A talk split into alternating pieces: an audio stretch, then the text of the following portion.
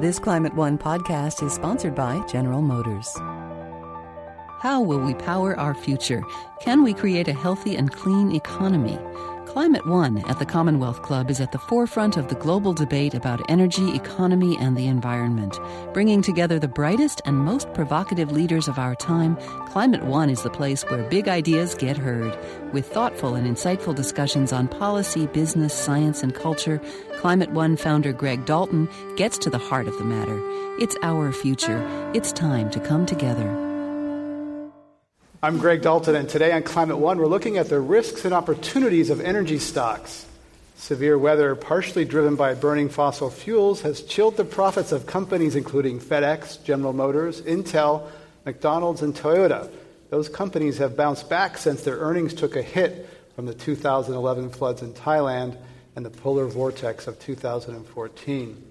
But a small and growing clique of investors is saying that climate disruption is hitting the overall economy and could punch fossil fuel companies in the face. If countries get serious about fighting climate change, oil and coal firms could see a decline in their revenues and share prices. That would hurt essentially every American with stocks in their retirement account. The governor of the Bank of England, Mark Carney, says that possibility should be studied, and some oil companies agree. Over the next hour, we'll discuss investing during a time of economic transition. Joining our live audience at the Commonwealth Club in San Francisco, we're pleased to have with us three professional investors. Kurt Billick is Chief Investment Officer of Bocage Capital, a hedge fund based in San Francisco. And Anthony Hobley is CEO of Carbon Tracker Initiative, a London based think tank. Anne Simpson is Senior Portfolio Manager at CalPERS, California's $300 billion pension fund giant. Please welcome them to Climate One. Thank you. Kurt Billick, are you bullish on fossil fuels? Uh, no, I'm not particularly bullish on fossil fuels at the moment. Are you uh, short, which is, are you betting that they're going to go down? Uh, I would say that we have a very negative view on coal, um, both inside the U.S. and outside the U.S., and they're really two separate markets. Um, I would think that we are closer to the bottom uh, in oil and gas, but I don't see that they're going to come rebounding back particularly fast. Uh, Anthony Hobley, we've seen a reordering of the global energy system where consumers have become suppliers, thinking about uh, the United States being the new Saudi Arabia of oil. Uh, suppliers are becoming consumers. Oil demand is growing in the Middle East, et cetera. So, how is the global energy world being you know, changed right now in a, in a macro sense? Well, in a macro sense, I think fossil fuels are getting more expensive. I mean, we've, we've crunched the numbers, we've looked at the data. And one of the things that I think has really jumped out at us is the cost, what, what people call the capex cost of finding, developing, and delivering, particularly oil, but I think this applies to the other fossil fuels, is going up you know, at an incredible rate. So the last time the oil price was at the level it is now, 08, 09, the average cost per barrel of oil was half what it is now. And we just see that trend going up. So fossil fuels are going to become more expensive at the same time as we're seeing renewables, things like wind and solar, are becoming cheaper. So and we call this the climate swerve, and we know which side we want to be on. And Anne Simpson, uh, a lot of people look to CalPERS to be at the cutting edge of investment trends. What is CalPERS doing on fossil fuels? Going to hold on a little longer and get out before the crash comes? Huh. Um, I don't think that's realistic. Our view is that we need two things. First of all, we need carbon uh, to be given a price. At the moment, fossil fuel companies get a free ride. They can dump their emissions into the atmosphere. That can cause environmental impact or ultimately have financial impact. So we need governments to step up and put a price so that the market works properly. That's one thing. We have a, um, a distortion in market pricing because we don't have a price on carbon. And the second thing that we're doing um, with a very large group of other investors is challenging the energy companies on their basic strategy you know, CalPERS has that $300 billion in trust for uh, the next, well, the best part of 100 years. We need to still be paying pensions. And if you look ahead with that time horizon in mind, you need to be thinking about sustainability. So, for these companies still to be in business, they need to be able to address these new risks like climate change and understand where the opportunities lie. Because just crashing through this in the hope it will all work out is simply not viable. And what are you doing to pressure oil companies to be more responsive to your time horizons? Because the CEO of any large American company, they're going to be in there for three or five years. They're incented to juice the stock as much as possible during that time, and then they'll be gone. Uh, their time horizon and interests are very different than yours. Yeah. Well, they should be agents of the owners. I mean, we have a time horizon, as I said, of uh, almost a century. I mean, if you shut the door tomorrow morning at CalPERS, we'd still have to be paying pensions for about 75 mm. years. So, for a manager, needs to think of themselves as a steward of assets, not somebody there uh, to fix performance targets to fit in with their own compensation plan.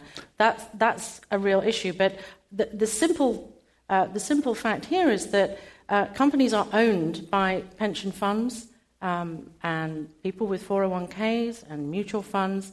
And if we think like owners, we turn to these boards and say, well, your boards of directors are there to act on our behalf. Mm. And that means you need to tackle these risks and make sure that your strategy is um, not, I suppose, in this swerve, but you have to understand how to navigate these complex and profound changes in the energy market. You can't just shut your eyes, cling tight, and hope for the best. And so we're really focusing on the theme of board accountability that we need people in boardrooms who get this, who can think long term, um, and who can understand complex challenges. Can we actually pick up on one point you said, Anthony you, you mentioned that they're incentivized to achieve the best stock. Actually, what we found out when we've looked at some of these remuneration plans is one of the key factors is that they're actually incentivized to replace reserves and resources. And this is one of the key drivers in these companies, regardless of what mm. that does to the share value or the dividend. So when we did our oil analysis last May, incidentally, when the price was $115, $120 a barrel, we produced a cost curve for all of the oil projects in the world. And we found a huge chunk of projects that were going ahead above $90, $95, up to $200 a barrel, i.e., you needed a price from 90 to $200 for these projects to ever make money. Now, one thing our analyst said back in May was the, the, based on all the demand fundamentals, we think the oil, pri- the oil price at the moment is too high. Um, and secondly, we cannot understand how these companies, how the shareholders of these companies are allowing them to put billions into these high cost projects, um, also high carbon projects, because by doing so, they're destroying shareholder value. It, so, uh, Kurt, Kurt Billick, yeah, I want to pick, get you in here because hedge funds are often thought of being very short-term minded, in and out quickly. Uh, well, you know, I think I think that there, there are 5,000 hedge funds approximately in the world, and so you know, to use any one description to encompass a universe of 5,000, I think some hedge funds are very long-term thinking. I think think some hedge funds are thinking about uh, what's going to happen in the next 24 hours. Of a long-term hedge fund? Sure, Baupost. but how long is long? Years. Decades? Years, not decades. No, that's not long yeah. term then. so, um, you know, just to, and that, I just pulled that name, and I probably could have pulled a few others. But um, I think, but you know, and, and, I think there's some some dangers in, in thinking too long term. But that's a, that's another another conversation. I think historically the oil industry has done a uh, a pretty terrible job of allocating capital. And I think that actually one of the things that they're most incentivized for is for growth, and is to demonstrate growth in production. And I think that it's, it's really interesting that, like, we also thought that the price of oil was overvalued.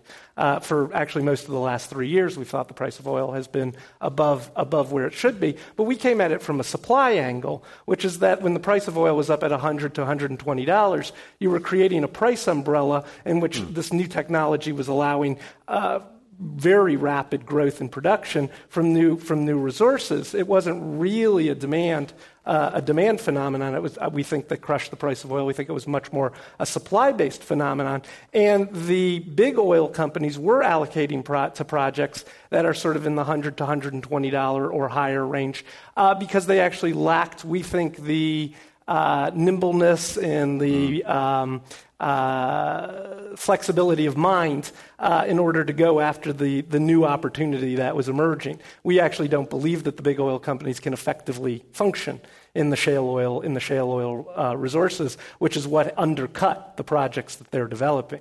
Let's hear a clip from John Hofmeister, former president of Shell Oil. Here's what he had to say about the future of oil companies. The oil industry will stop growing In other words, the two and a half billion that are coming into the middle class will soak up a lot of what would otherwise be excess capacity, which would be shut down. So, Kurt Billick, there's the former president of an oil company saying oil industries will stop growing. A lot of times they point to, well, there might be declining demand in industrialized democracies, but this growing hunger for energy in China, and India, will propel the industry forward. I'd like to have your comment to that. Uh, I think that there's truth to both statements. I think that over that as economies mature, they become more energy efficient. And there, and there is a pretty, and there's pretty strong evidence. If you look over the last 40 years, OECD uh, demand for oil has actually been in a declining trend for 40 years, going back to the late 70s. And it's true that as new economies start climbing that industrialization curve, they started demanding more oil. But the technology and the innovation that allowed for the energy innovation in the OECD over the last 40 years, the energy efficiency in the OECD, is, is out there. And so I think will get transferred much more quickly to these emergent economies. Um, you know, our view is, is that at least in, in the foreseeable future, the demand for oil is going to grow about 1% a year, which isn't a particularly fast growth rate. It's certainly far below trend GDP growth uh, in the world. And Tim said, I'd like to have you on. Will oil industries, uh, companies grow? Will they adapt? Can they be, or they become dinosaurs like Kodak and some other companies that didn't transition when technology or the world changed? Yeah, isn't it interesting how oil executives see the light once they've uh, retired. Uh, John Browne, former CEO of BP, is also speaking great wisdom mm. on the virtues of addressing climate change. Um, it's just like generals who retired during the Cold War and said, All those nuclear weapons that I spent my career building, we ought to take them down now that I'm no longer in the military. Yeah, so I, I think this idea that um, you can think of a company as there just to do one thing is very. Um, unhelpful. I mean, a company is a, an art, is a creature of mm. statute, it, not a creature of nature. This invention is there I thought they were individuals. Enable... I thought companies were individuals. No, well, this is a, a, point on political donations that we're not going to discuss today about whether they have rights of political voice. But the whole purpose of the corporate form is to allow um, the aggregation of capital, financial mm. capital. It's also to allow a continuation of activity um, beyond the lifespan of the founders. It's also to allow for a transfer of ownership and limited liability. So this vehicle has been designed to do things, you know, to mm. ultimately will be economically successful to the extent it can meet demand or human needs and wants. So as um, the shift in energy supply and needs unfolds over the next um, few years, and we're seeing it happening already, these companies need to adapt. So the question is um, who's on the boards of these companies? What sort of reporting um, are we requiring them to make? As Anthony said, what, what are we incentivizing them to do? Mm. We pay them to jump out the window and scream hello. They might do that too. But the point about incentives is we must get them aligned over the long term with um, the needs of the corporation, not the you know, ambition of the individual manager. So there's a pay issue, but the mm. reporting piece is really very important. Um, how companies' uh, financial performance is made up of all of that activity is a really complex process, as you know, otherwise Anthony's mm. think tank wouldn't have been invented to help us navigate all of that. But we don't, at the moment, have financial reporting which captures these risks and these issues. So I think climate change is making uh, the big investors in the big investor community rethink the notion of who's on boards, but it's also making us rethink what sort of financial reporting are we getting and what's being missed. We've got risks that aren't being uh, no, disclosed and then they're not being managed. This report, this point about financial reporting is critical. Um, we worked with um, a number of other groups, um, Ceres and CDP, who work with sort of investors um, on the climate change issue to develop a, a, letter that shareholders put to 40 oil, gas, and coal companies asking them how are they going to deal with climate change. As well, as exactly, an example, yes. Exactly. Yep. Um, and there's two very famous letters, and I'd encourage you know, viewers and listeners and, and those here to read the letters from Shell and Exxon and then read the carbon tracker responses. Now, the key thing about, I think, these responses from the oil and gas companies, and they all do it, is they pick the most optimistic demand scenarios. And, and mm. it's the International Energy Agency based in Paris, IEA, that produces these scenarios, but they produce a range of scenarios. And what you find is the oil and gas companies always pick the most optimistic ones, and they mention in a byline the sort of the less optimistic ones, which look at what happens if we deal with climate change. Now, what we're saying is you should not cherry pick those scenarios. You need to tell your shareholders and investors what your business model will do in relation to each of those scenarios. If you're going to use one of them, you use them all. Do not cherry pick. An investor who has a 401k, maybe they manage some funds. Uh, what choices does an individual investor have, Anthony Hobley, if they're concerned about carbon risk? if you buy the S&P 500 index, smart thing to do. A couple of the top companies in there are going to be Chevron, Exxon, et cetera. It's hard to avoid these fossil fuel stocks. What can, a, what can an investor do? It is very difficult. I mean, there's, there's, there's, there's one example, which is you. There are some fossil-free um, indices and, and funds that now exist, so you could invest in those. Or you could write to your money manager, your um, asset manager. I, I, was speaking to one of um, a, manager last year of one of the funds within one of the big UK pension funds, and we were talking about this issue. And he said, I manage probably money within my fund for probably thousands of people. Do you know how many letters I get from them a year? And I said, No. He said, I got six letters last year. So he said, You know, if I got 20 or 50 or even 100 letters from people asking me, how am I addressing and dealing with climate risk, and how are the, you know, how am I assessing that within the companies whose shares I'm buying on your behalf? Um, that I would take that seriously. He said I'd probably take it seriously if I got five letters. So I think you can you can engage with those. It's your money, and, and they manage on your behalf. You, you have something important, which is the vote. Yes. So even this coming uh, weeks, there are going to be annual general meetings. This is the general election for the company. And at Shell and at BP, both those companies have got proposals which mm. shareholders put forward to say, we want risk reporting along the lines yes. that we've just been talking about. We want stress tested scenarios. We want to see how your business could possibly function within mm. the targets set by the international yeah. community for a two degree rise. At major energy companies in the United States, um, are going to be proposals allowing shareholders to be uh, in a position to put forward candidates for the board. In the US, that's called proxy access, to allow the shareholders to use the proxy, that ballot that gets circulated to those who are not able to attend the meeting. So, by holding these boards accountable, we see this as a route to better risk management, but also to putting in place directors who are going to have the skill sets um, and ultimately the incentives to start tackling this issue. Kurt Billick, is this going to have any impact on these big companies, or is this going to be a little nuisance that they swat away? Uh, I think it's a nuisance that they swat away, quite frankly. I think that you got to look at, um, I think Anthony's point about incentives is a terribly important one. You got to look at the incentives that the managers have, and you got to take it up to the next level. Going back to what you said about the portfolio manager, you have to look mm. at his incentive as well, mm. and that he's going to be judged on uh, uh, maybe if he has really good investors, he's going to be judged on annual performance. Uh, but generally, our investors judge us on weekly and monthly performance. Um, and so the, the incentives are just not there along the entire chain to be thinking in this fashion. And I think that this gets back to, um, to the other point that, that really, in order to get um, to make the system work, I think you need to address it more from the demand side, so the price on carbon. Uh, is probably, you know, the way that you're really going to change things is by creating a market environment where people can actually react to the incentives that they're seeing. Um, I just want to throw out one other thing. We're talking about um, oil and gas companies, and I think we're actually missing another huge segment of the market that's deeply affected by this, and that's the utility industry. And that, you know, the utilities, mm-hmm. uh, if you want to know who the real carbon villains are, it's the, the coal burners, which is, the, which is the, the power generation sector, is, uh, is probably one of the bigger. Uh, the bigger participants. And ultimately, I think, you know, the other thing, and this gets back to carbon pricing, we're not talking about demand. We're not talking about that people still want the lifestyle that's afforded to them by low cost hydrocarbons.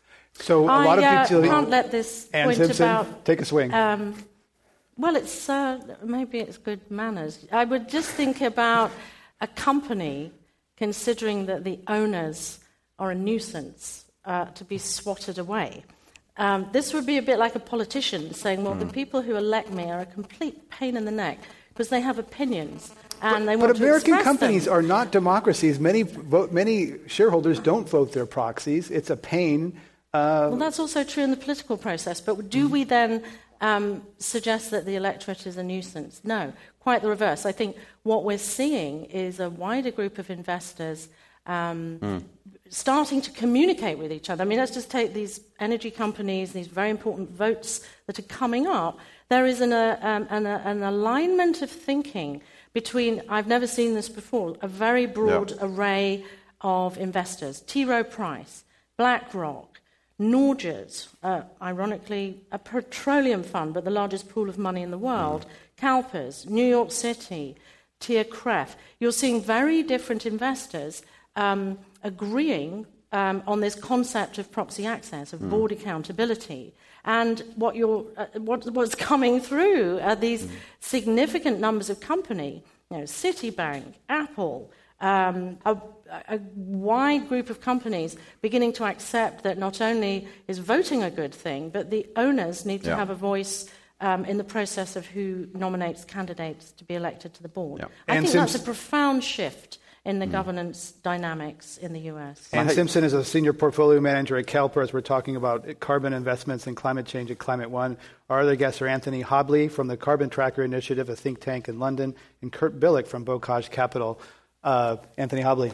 Well, I want to come on that. Sorry, I hate to correct you second time in your, your question, but companies are democracies. It's just that the voters do not exercise the right to vote. But I think that is changing both Yeah. here and in Europe. I mean, for the first time ever, um, re- board resolutions on climate have been launched against BP and Shell um, in Europe. And BP and Shell were so worried that you know, they were going to lose those, or a sizable proportion of their shareholders were going to vote for them. They have now recommended their shareholders to vote for those climate change Yeah. resolutions. That's, that, that's big. Now, those resolutions, you know, perhaps not specific enough, but it's the first very important step. There's another issue, I, and I, I want to respond on here. Carbon Tracker is known as the carbon bubble people. We created this idea that you cannot burn it all, because if you burn it all, we're going to six degrees many times over. You simply cannot burn all the fossil fuels in the ground and stay below two degrees, or three, or four degrees for that matter. Um, but this is, this is a carbon bubble, it's not an energy bubble. Yes, you're absolutely right. Demand for energy is going to go up, but fossil fuels are increasingly not the only way of delivering that energy. Well, one, efficiency, and we're getting much better at efficiency, as, as you've pointed out. But if you just look at the cost of renewables and the ways to deliver renewables, we were asked to do a piece of work um, in response to the notion that was getting put out by the coal industry. The coal industry suddenly, I don't know if you've noticed, they've got very concerned about poor people um, and providing energy to poor people in the last um, year or two, um, and particularly you know, to the energy poor. And they want to, you know, in a charitable way, I'm Still sure, in a char- charitable way, I'm sure, bring energy to the world's poor, which is, is quite touching. But we, we did this um, analysis to look at the financials of delivering energy to the world's po- energy poor via coal or via solar. And it's clearly cheaper to provide energy and electricity to the world's poor via solar for a whole range of reasons. Um, so I think we're seeing a massive transition. And I think the problem for the incumbents is that when you look back at all of the big technological shifts from steam to automobiles, um, from traditional cameras and film to digital cameras, and you, know, you could go on, the incumbents almost never make that transition and they go out of business. Anthony Hobley, you mentioned uh, warming of two degrees Celsius. That's the level at which the world community said should not go beyond 4 six, et cetera. Tell how the business model of Apple and a lot of corporations would be challenged. You know, how that environment would be for business, and how the business model of the oil companies is at odds with other companies. Well, Exxon, in their response, um, acknowledged climate change as an issue, um, but they said the governments and, and we, as you know, people, we're never going to stop them burning all of the oil, gas, and coal. So they're going to burn it. So effectively, what they're saying is we're going to take the world to six degrees, well, and beyond actually, because there's enough fossil fuel out there not to take us to six degrees once, not twice, but quite a few times over. It's like when they first counted all the nuclear warheads and realized we actually had enough nuclear warheads to fry the planet 10 times over. We have enough fossil fuel resources and reserves, you know, not to fry the planet once, but multiple times. So even physically, that's going to be impossible. But it's effectively what Exxon were doing is they were, they were laying down a challenge to all, you know, to, to retail and to food and to high tech and, and to information technology and saying, to hell with your business models. Um, we're just going to burn and make as much money while we can, and we don't care what that does to all of your business models because most of those business models would struggle to survive in a world of, well, three degrees, let alone six degrees.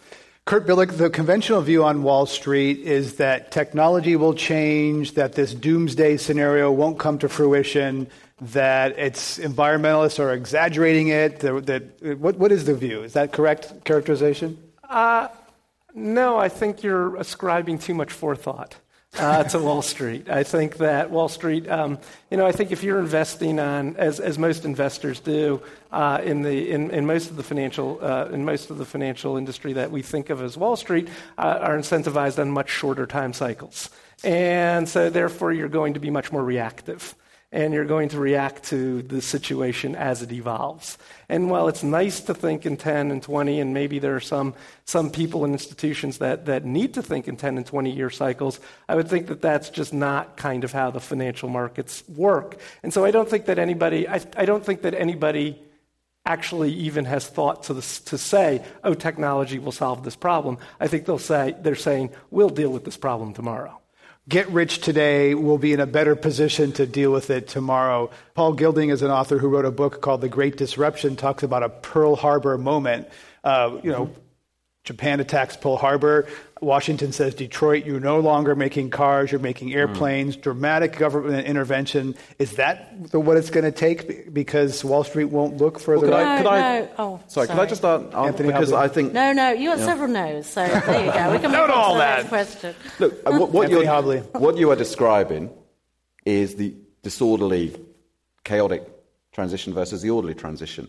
You know, the reason we're doing the sort of financial analysis and mapping this out is we don't want that chaotic, that disorderly, that Pearl Harbor moment, because that is when you get disruption. When governments have to step in to that scale, that's when you get financial dislocation. At that stage, if governments step in in that scenario, they're not going to care about the economic fallout and the stranded assets. They're going to care about dealing with the problem. So, but we have still got time, with Paris coming up and so on, to send a clear signal that allows a transition over the next two to three decades. Because, and even within the carbon budget, you'll still burn a lot of oil and gas and, and some coal within two degrees, but you need the industry to decide to recognize and realize it's got to shrink as the alternatives come up and take its place.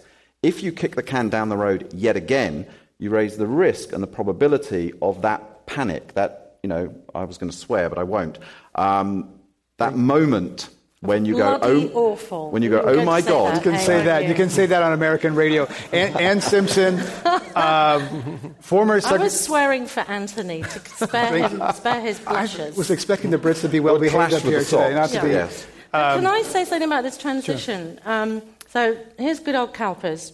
We, we're thinking in 70 year cycles because we're a pension fund.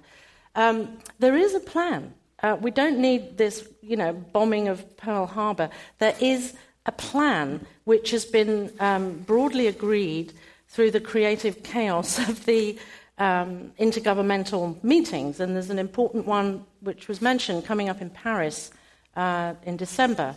So, in the run up to Paris, there is this um, plan for what needs to be done by each government, number one, and what needs to happen by sector. And if you look, um, there's some, uh, you know, rather attractive and easy to understand charts that the World Development Report has put together, which show in a sort of colourful way what would happen to world temperature if you just have business as usual. Then we go, 4 degrees, 6, 8, 10. Uh, that's not, um, you, you said a threat to the business model. Well, I don't think of myself and my children as a business model, but it's more or less a threat to um, human, human survival, certainly humans thriving. But what this maps out very nicely in the World Development Report, and they did this work a while back in 2010, is how do we get to that two degrees uh, temperature and maintain it over this 30 year period? And they chunk it out as follows. Okay, well, one chunk will be dealt with through energy efficiency, and that's very nice for companies because it's typically a way that you cut costs. Another chunk is going to be tackled through the continuing development of renewables, um, which are getting cheaper, more available, and um, that's another bit. Another chunk is carbon capture, another chunk is carbon sequestration, and nuclear has a little role in their vision of the future, and fossil fuels dwindle out, dribble out uh, their reserves over quite a long period because the, the ecosystem globally has the capacity to absorb an amount of carbon. It's not that suddenly photosynthesis grinds to a halt or oceans can't absorb anything at all. It's just the, the quantity and the pacing of that carbon emission that needs to be controlled. So that plan's there. I think what we want to do as a global investor who's part of all those sectors is make sure that the strategies of those companies and the people running those companies actually line up with that plan. Because there might be short term opportunities for arbitrage and profit taking and all that great stuff, but over the long term, for everyone, the system won't survive. We, we mm. need to be thinking in a you know, joined up thinking between sectors and across time. Um, but it's very doable. This is not, I'm not in a doom and gloom mode about this, but mm. it does mean investors paying attention. So, everybody who's a saver, um, through a pension, through a 401k, through uh, a mutual fund, really hold your manager's feet to the fire because you ultimately are the owners of this system. And if we want it to work for everyone, which we can make it work, we need far more accountability in the financial mm. markets. Anne Simpson is a senior portfolio manager with CalPERS. We're talking about carbon and climate risk at Climate One. We'll be right back after this break.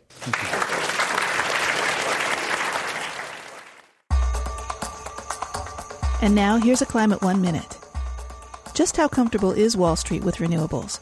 Josh Shine, CEO of Global Key Advisors, was our guest in 2014.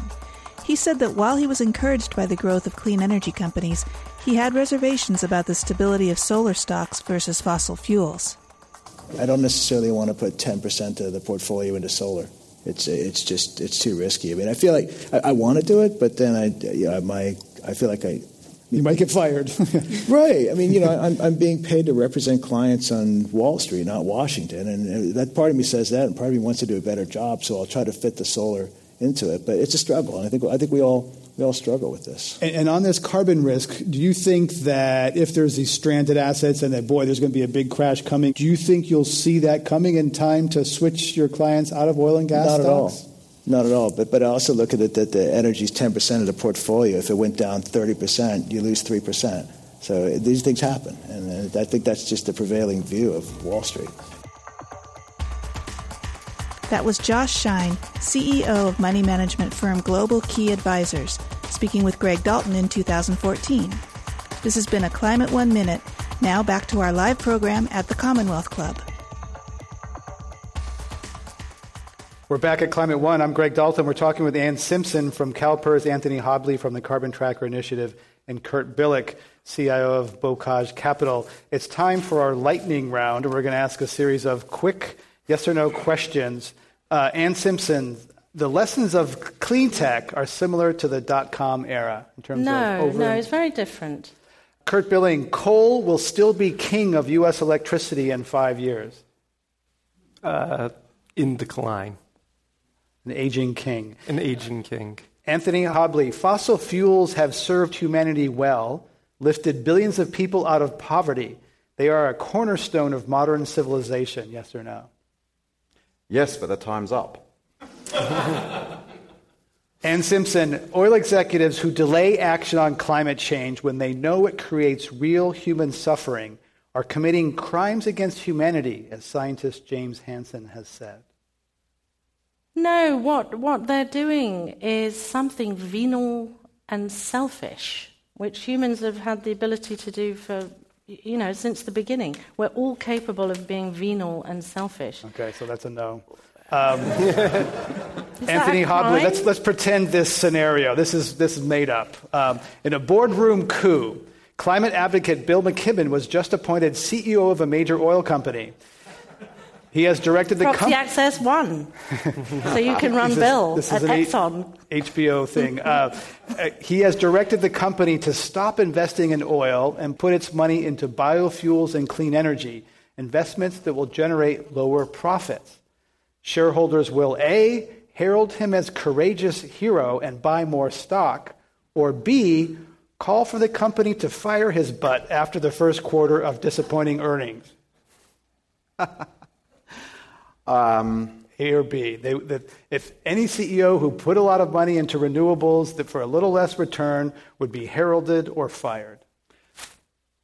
Well, he would be fired, but I don't believe that you would get those lower um, returns because he, he, would be, he would stop investing in high cost projects and probably run off and make a huge amount of profits out of the low cost reserves. Okay. I, am going to second that. There's a lot to be said for stopping oil company executives from investing in oil projects. Okay, there's a lot of benefit from very, that. Very interesting. Uh, and I think you may have uh, suggested at this earlier.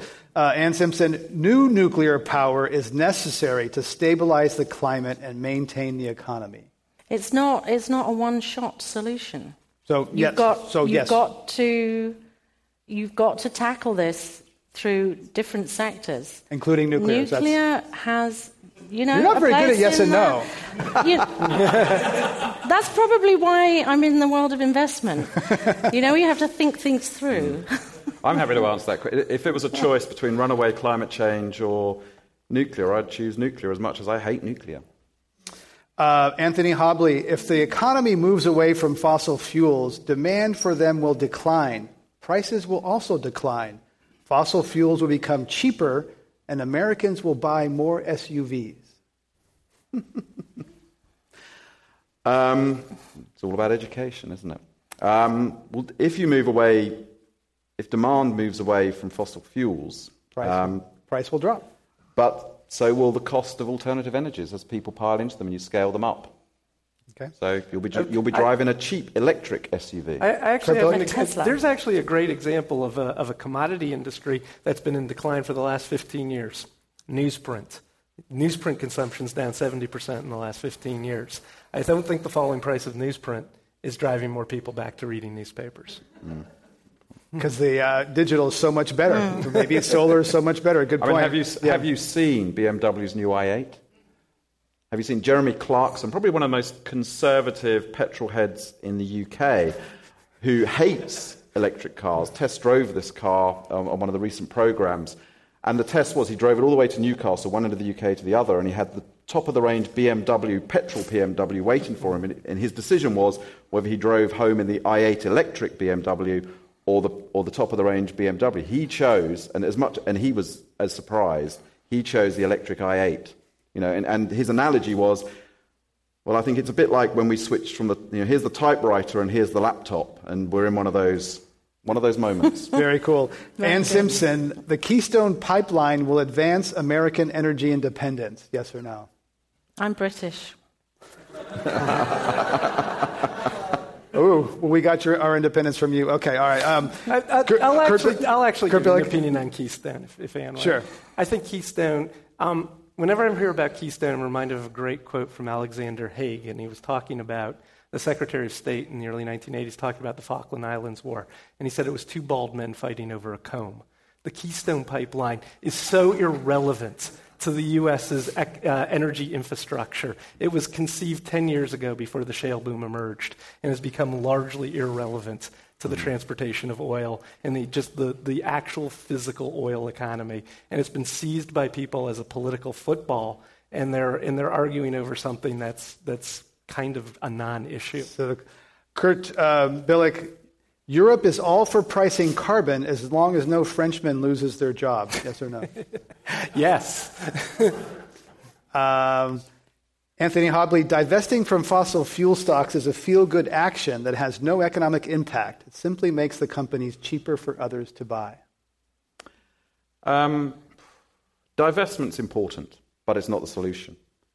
Divestment um, makes this real, puts pressure on companies, but I think you get more if you actually engage with the companies as a shareholder. But engagement without divestment is like having a criminal law system, criminal law without a justice system to enforce it. Just so last, I want to end our lightning round by asking each of you, uh, starting with Kurt Billick, uh, climate change is a moral issue. Uh, yes, absolutely. Anne Simpson. Yes, but it's also an economic issue. Mm-hmm. It's no, it's a financial risk issue, and this debate's happening in London at the moment the Green MP, Caroline Lucas, has written to the chairman of the trustees of the Parliamentary Pension Fund and asked how are they assessing the impact on returns of climate risk. He wrote back basically saying, We've talked to our advisors and we don't consider ethical or moral issues. She's gone back and said, uh, No, I'm sorry, I'm asking you about a financial risk that impacts the returns of this pension fund. So, yes, it's a moral issue, yes, it's an ethical mm. issue, but it is very much a financial risk issue as well. Let's talk about the upside. Clean tech. Uh, Tesla has a market capitalization of $25 billion. Last year, they delivered about 22,000 cars. I don't know, but there's a lot of zeros in there for each car. Uh, Kurt Billick, what do you see as some of the most promising clean tech areas? Well, I think uh, I think to Anthony's point, solar is becoming uh, is becoming is getting to a point um, where it is becoming a very uh, viable part of the power mix from a purely economic standpoint. You know, there's two things people talk about. They talk about socket parity and they talk about grid parity. Socket parity is where the price of solar is equivalent to what you pay for it, and grid parity is where it's equivalent to the price at which a coal-fired plant can deliver it. We've definitely achieved socket parity in a lot of parts of the world, uh, and are well on our way to achieving grid parity in, in many parts of the world. Um, so I think that you know, so I think that that's really one of the exciting uh, the exciting parts of it. I think you've got to look at battery technology. Um, I think that one of the issues with renewables is that they're unreliable and unstable sources. Battery technology, improving battery technology, mm-hmm. will allow for um, time shifting of power so that you can generate power at the height of the height, at the sunny day or on a windy day and store it for a, a calm day or for the middle of the night. Um, so I think that those are some of the more exciting dimensions to the clean tech story. Anne Simpson, exciting clean tech opportunities? Yeah, but it, as back to the you know boring old reality that clean tech's one part of this solution: energy efficiency, mm. carbon capture, carbon sequestration. Um, we need to be able to do more than one thing at the same time, and treating the clean tech um, agenda as some simple fix is, is not going to get us there. So. I'd add smart grid technology, improving the efficiency yeah, of the electricity yeah. grid. And, and non-grid, yeah. off-the-grid developments, yeah. which is, you know, the opportunity for a lot of countries that haven't invested, sunk lots of money into physical infrastructure. Speaking of physical infrastructure, I want to talk a little bit about another risk. Uh, some former secretaries of the Treasury, uh, George Shultz, Hank Paulson, uh, Mayor Bloomberg came out with a report on, on risky business, and they mm. said not just fossil fuel stocks, but there's risk to roads and infrastructure, property. Mm-hmm. Uh, so, Anne Simpson, tell us about that risk. It may be, I'm not sure if that's for CalPERS or not, but there's risk to other assets uh, people who have waterfront homes, for example. Yeah, absolutely, or, or no water. I think that the, um, there are different, different elements to thinking about risk, and what's tended to happen in the investment world is thinking it's something you can measure. Um, CalPERS has this set of investment beliefs, and one of the most elegant statements is that risk is multifaceted. Mm. And not captured through the traditional measures like volatility or tracking error. In other words, Am I doing the same as everyone else, or is things going up and down and I can measure that? If we start to think about risk in this multifaceted way, and we call out climate change as an example, natural resource scarcity, then we're into a world where we need new tools, new information, new reporting, and ultimately new models. And we've taken um, the first step in that by deciding that we want to map our carbon footprint in the CalPERS portfolio. This is no mean task.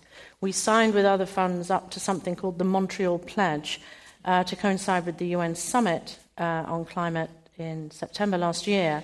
And that means looking at each sector and each company, not just fossil fuels. You know, think about your hamburger, think about the methane that comes mm. out the rear end of a cow. Don't just be thinking about. to? Or a heifer, did you say? Do I have to? Oh, sorry. Well, only when you're angry. A lot, a lot of, the methane know, that comes out of cows, they actually burp. It comes out the other, yeah. So yeah, sorry about that. There is the hmm. rear end situation. But things to do with agricultural land, and but the issue of water use, and this is very poignant and urgent here in California. We're in the midst of a drought. You have this agricultural abundance in this state, and yet the management of this scarce, precious resource called water making climate risk something that's on the political agenda as well as the economic agenda, and something that everyone who lives here is very aware of. And, and, and I, think lot, I, think there's actually a lot of complexity around this. Um, I, like, for instance, I sometimes sit behind a bus, and the bus says "powered by biodiesel."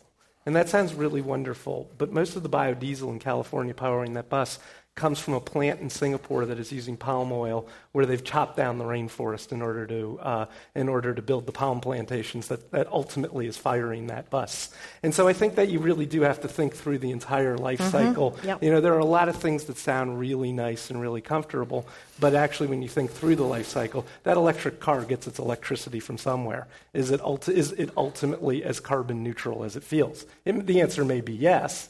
Uh, but the answer may be no as well. Mm. Depends on the state. Uh, we're talking about energy and climate change at Climate One. I'm Greg Dalton, and our guests are Kurt Billick from Bocage Capital, a hedge fund, Anthony Hobley, CEO of Carbon Tracker Initiative, a financial think tank, and Anne Simpson, a senior portfolio manager with CalPERS, the California Pension Fund.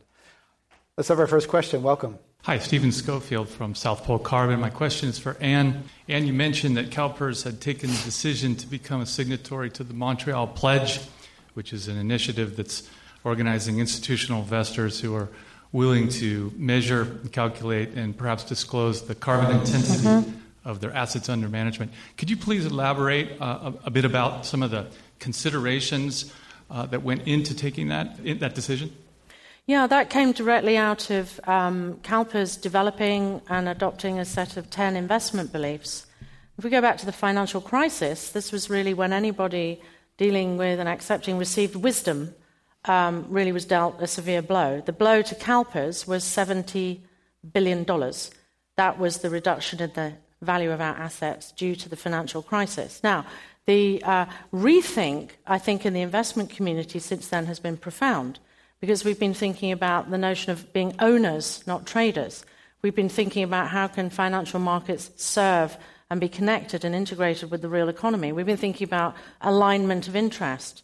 We've also been thinking about costs, about new ways of approaching risk, and also understanding where value comes from. It's not just that the stock market does something magical, um, it's the fact that companies create value through their financial capital, their human capital, and also the physical capital that they deploy. So if you look, go to our website, you can read these beliefs, but we call out climate change in two places. One, in the stewardship of physical capital, for which we are ultimately responsible as owners, and two, as a risk in the portfolio, which has the potential to affect um, all the asset classes and all the sectors. So then the next question is well, how are we going to manage that risk? So the first thing is going to be to understand our, our carbon footprint. Um, also, understand, I think, when we get to the next stage, we'll want to start looking at other factors. Um, the question of uh, water scarcity. We've we held an internal seminar in the investment team around water risk because uh, that has not been modelled across portfolios. And I think um, sensitivity to changes in the physical climate, extreme weather events, sea rise levels. Uh, again, this has not been modelled in the traditional way that uh, financial assets have been managed. But it's the next stage, uh, and we've made a start. Next question, welcome. Yes, um, billions are being invested through exchange traded funds, ETFs.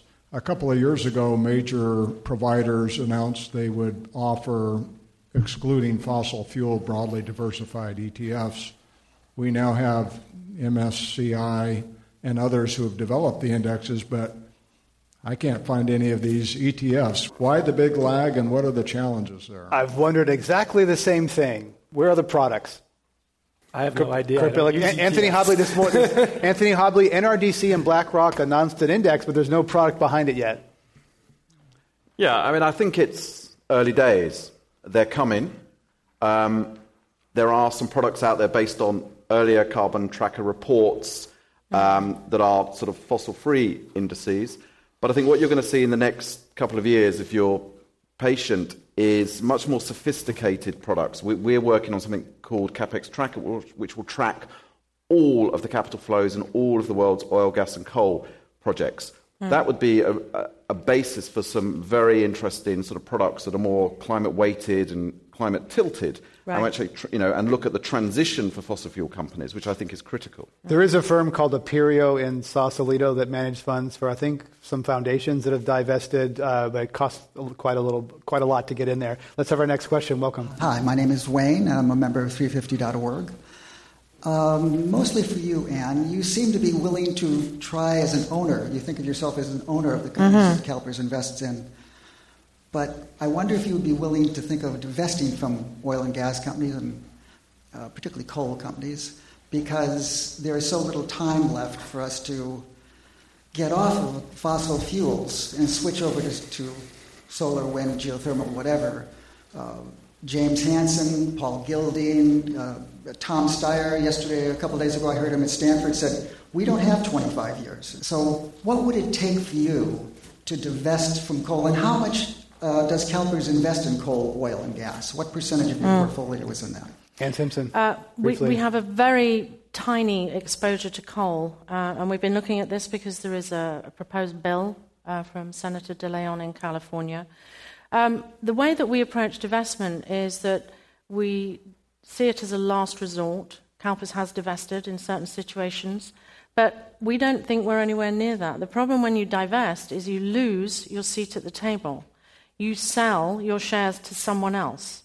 We have no confidence that the person on the other side of that trade gives, you know, two figs about what happens at the energy companies. The bigger and probably more difficult question is how do we organize the owners, the shareholders of these companies, to get the strategies and the allocation of capital and the reporting mm. uh, in line with these needs in the economy and wider mm. society. That's a much tougher job. Um, but I think the very biggest owners, like CalPERS um, and Norges and the others that we work closely with, that's, that's, the, that's the mm. challenge you know, to you lose your seat at the, the table. Kurt Billick on divestment. Yeah, I actually think that uh, talking about divesting from coal is kind of a cheap high. Um, and that um, the coal sector is trivial in its size yeah, and largely bankrupt. In, Nor- in, North America, the, the coal industry is largely bankrupt. And if you aggregated all of the pure coal mining companies yeah. uh, listed around the world, it would, it would not amount to a mid sized yeah, oil company. Uh, it's the oil industry is where you, I think you really have to go, or you have to go after, as I mentioned earlier, the utilities that burn coal. Mm. And that's actually quite a meaningful sector, but that's not what people are talking about. They're basically talking about divesting from, uh, from an industry that, that isn't really that important. And I agree with you. The, and the critical issue there um, is emissions regulation. So, investors, we've written, and others, but not enough, have written to back the EPA on their emissions uh, regulation of the existing stock of utilities, but also bold, new, important plans um, to not just deal with new plant, but existing mm. plant. Mm. The, the, we must understand that this is a partnership between uh, civil society, of course, but between the private and the public sector. We need both hands on this. Let's go to our next question at Climate One. Welcome. Thank you. Simon Miller with Natural Resources Defense Council. Thank you so much for this very intriguing discussion. Um, you know, it, it, seems like there's this divestment toolkit, there's the policy toolkit to really uh, drive down investments in fossil fuels. I'm wondering about the connection between the two because here in California, our toolkit has essentially been government policies, technology forcing policies, whether it's requiring automakers to double. Mm-hmm. Have their GHG emissions, whether it's oil companies to invest in cleaner fuels, where does the divestment movement intersect with government requirements and policies? We have uh, two minutes left. Anything quickly on that? Well, I, I think, Kurt You know, I think that, that you've really actually touched on it because I think ultimately these actually are political questions and moral questions and policy questions. And the problem with divestment as has been observed, is, is that it actually takes you out of the conversation, just mm. walking away.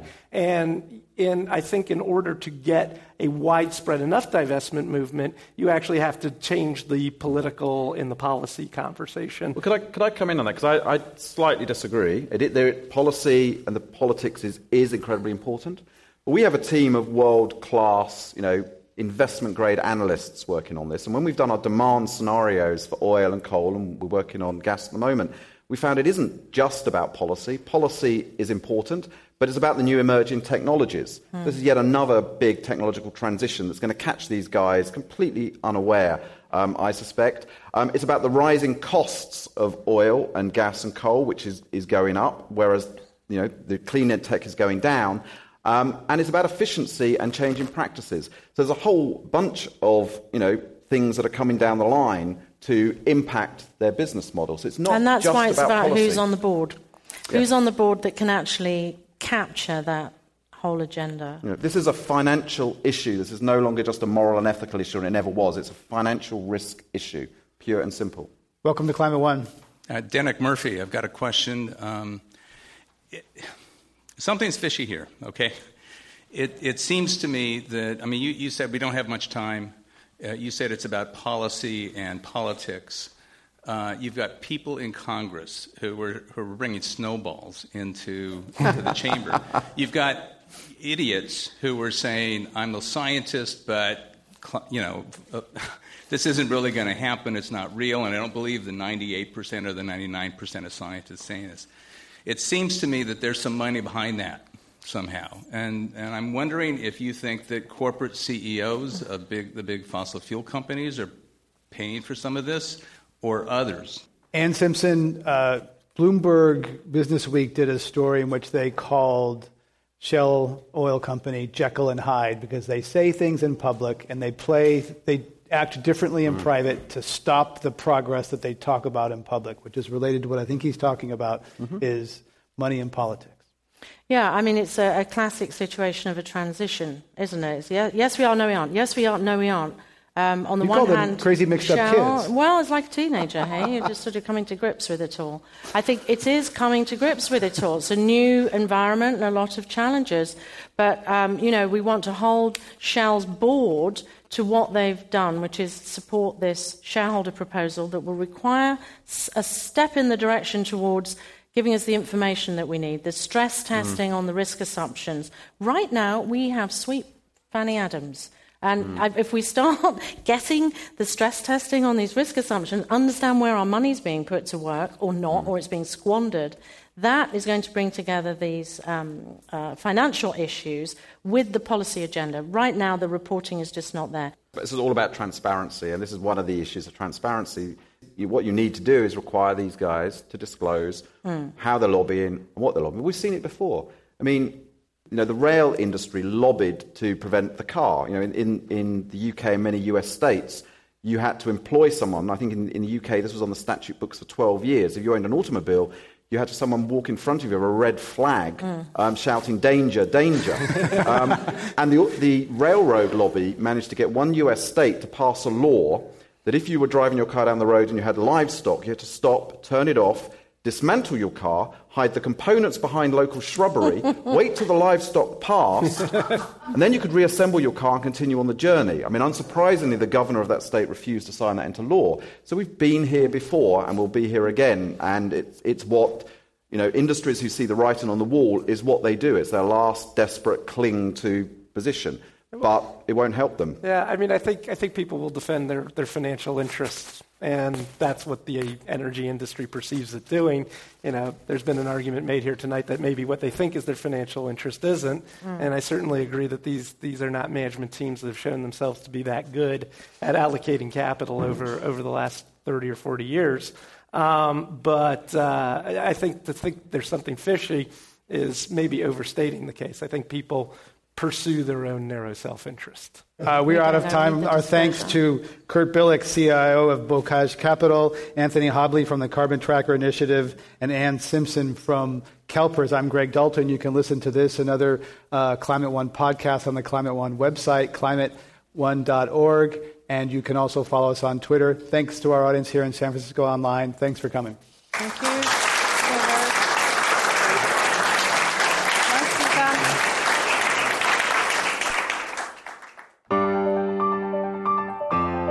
Climate One is the sustainability initiative at the Commonwealth Club of California, a nonprofit and nonpartisan organization. I'm Greg Dalton, the executive producer and host. Jane Ann Chen is the producer, and Alyssa Kerr is our assistant producer. The audio engineer is John Rieger, with help from Will Llewellyn.